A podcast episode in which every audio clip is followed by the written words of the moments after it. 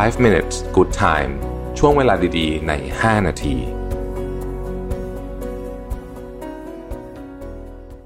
สวัสดีครับ 5 minutes นะครับ วันนี้เอาบทความจาก Nick Vignol ชื่อ5 habits of exceptionally good listeners นะครับ การเป็นผู้ฟังที่ดีเนี่ยนะครับ เขาเขียนไว้นะบอกว่าเหมือนจะง่ายใช่ไหม แต่เขาบอกว่าคนส่วนใหญ่เนี่ยเป็นผู้ฟังที่ไม่ดีนะครับ แล้วก็การเป็นผู้ฟังที่ดีต้องฝึก จะมีบางคนเท่านั้นแหละที่เกิดมาแล้วเป็นผู้ฟังที่ดีเลยนะครับ แต่สำหรับคนส่วนใหญ่ต้องฝึก แปลว่าเราสามารถตั้งสมมติฐานได้ว่า จริง ๆ เราเป็นผู้ฟังที่ไม่ค่อยดีเท่าไหร่นะครับ มาดูว่าเราจะสามารถฝึกเป็นผู้ฟังที่ดีได้ยังไงบ้างนะครับ อันที่หนึ่งครับโฟกัสที่คนไม่ใช่ที่ปัญหา เวลาเราฟังเรื่องเนี่ยคนส่วนใหญ่เนี่ยนะครับ มักจะคิดถึงวิธีการแก้ปัญหา และพูดอันนั้นสวนออกไป เวลาคนมาพูดอะไรกับเรานะคำว่าผู้ฟังที่ดีเนี่ยนะครับ จริงๆต้องบอกว่ามันมีหลายแบบนะแต่ช่วงเวลาที่มันสำคัญที่สุดสำหรับคน สักคนหนึ่งที่ต้องการการตั้งใจฟังที่ดีมันคือเวลาที่เขามีปัญหาใช่ไหมอ่าต้องการคนฟังเนี่ยนะฮะแต่เราเนี่ยบางทีเราฟังปุ๊บเราแบบเฮ้ยเรามีเรามีทางทางออกมีทางแก้แล้วเราก็สวนไปเลยนะครับ เพราะฉะนั้นเขาบอกว่าอย่าเพิ่งทำแบบนั้น เพราะบางทีหนึ่งเขาไม่ได้ต้องการทางออกจากคุณสองคุณอาจจะยังคิดไม่ตกหรือสามมันมีเหตุผลเยอะแยะ แต่ให้โฟกัสที่ตัวบุคคลก่อนดูสิเขาว่าเขาเป็นเขาเขาเขามีเขาเป็นอะไร เขามีอารมณ์โกรธเขากลัวเขาหดหู่เขาเศร้าหรือเขาดูมีเป็นคืออะไรอะไรอยู่ในใจคนนั้น คุณจะได้ยินสิ่งที่คนนั้นพูดเมื่อเราโฟกัสไปที่ตัวคน ไม่ใช่ตัวปัญหา อันที่สองเวลาถามเนี่ยคำถามที่ดีที่สุดเลยเนี่ยนะครับ คือคำถามประเภทปลายเปิด นะฮะคำถามเภทปลายเปิดนะครับคำถามปลายเปิดเนี่ยเป็นคำถามอย่างสมมุติว่าถ้าเขาถ้าเขาพูดอะไรมาเสร็จแล้วเนี่ยนะฮะบางทีคำถามแค่ทำนองว่าเออสมมุติว่าถ้านึกถึงคนที่อ่าสมมุติว่าเขาเป็นเขามีคุณพ่อเขาเป็นไอดอลเนี่ยนะฮะสมมุติว่ามีคนมาเล่าปัญหาให้ฟังเนี่ยนะฮะ ผมก็อาจจะถามเขาว่า เอ๊ะ แล้วถ้าเกิดว่าเป็นพ่อนายเนี่ยจะคิดว่าเขาจะทำไง บางทีคำถามแค่นี้นะฮะทำให้เขาคิดออกเลยนะ คือเราอาจจะคิดไม่ออกด้วยซ้ำแต่เขาเนี่ยจะคิดออก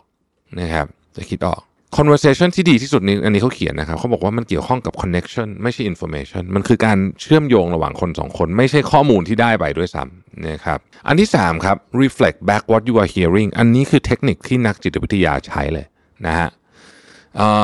สมมุตินะฮะสมมุติเขาบอกว่าวันเนี้ยโอ้โห ในห้องประชุมเจ้านายด่ากลางห้องประชุมเลยนะฮะแล้วก็ยังไม่เปิดโอกาสให้เราแก้ตัวเลยนะครับ วิธีการ reflect อันนี้นะก็คือว่า เออมันเหมือนว่าเรารู้คุณรู้สึกว่าสิ่งที่เกิดขึ้นกับคุณเนี่ย มันไม่แฟร์ใช่ไหมนี่คือวิธีการ reflect นะครับ หรือบางคนอาจจะบอกว่า ตอนนี้งานยุ่งมากเลย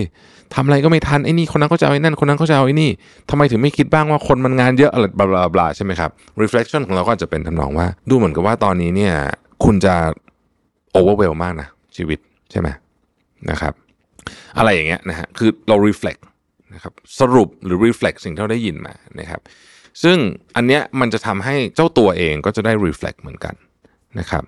แล้วมันทำให้เขารู้ว่าเราตั้งใจฟังเขาจริง ๆ ด้วยนะครับ บางทีเนี่ย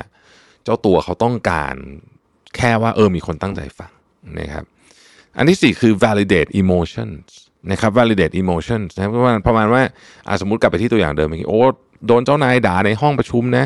โหมันแย่มากเลยเพราะว่ามันอยู่คนอื่นเต็มไปหมดแล้วก็ไม่ให้มีโอกาสให้แก้ตัวด้วยวิธี validate คือบอกว่า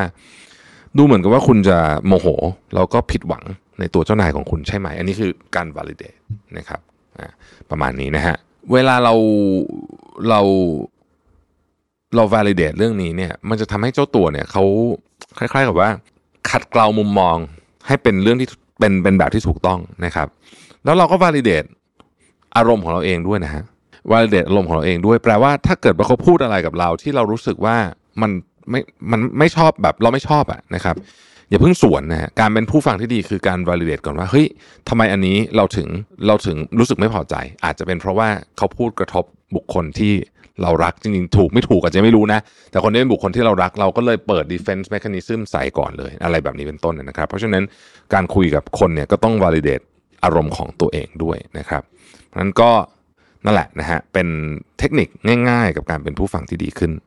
ขอบคุณที่ติดตาม 5 minutes นะครับ สวัสดีครับ 5 minutes good time ช่วงเวลาดีๆ ใน 5 นาที